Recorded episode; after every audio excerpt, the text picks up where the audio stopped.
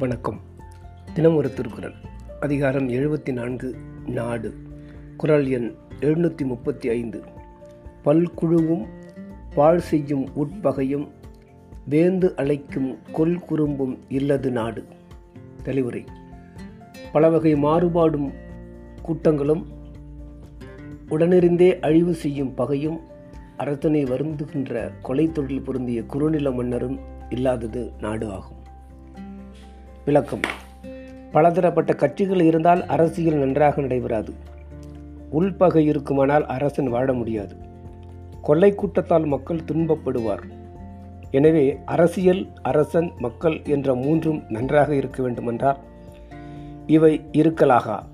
கருத்து வேறுபாடுகளால் தான் கட்சிகள் வளர்கின்றன. பல கருத்துகளையும் தழுவி நடக்க வேண்டும். அப்பொழுதுதான் பல குழுக்கள் இல்லாதபடி செய்யலாம். உட்பகை இருந்தால் எந்த அரசனும் நிலைத்திருக்க முடியாது.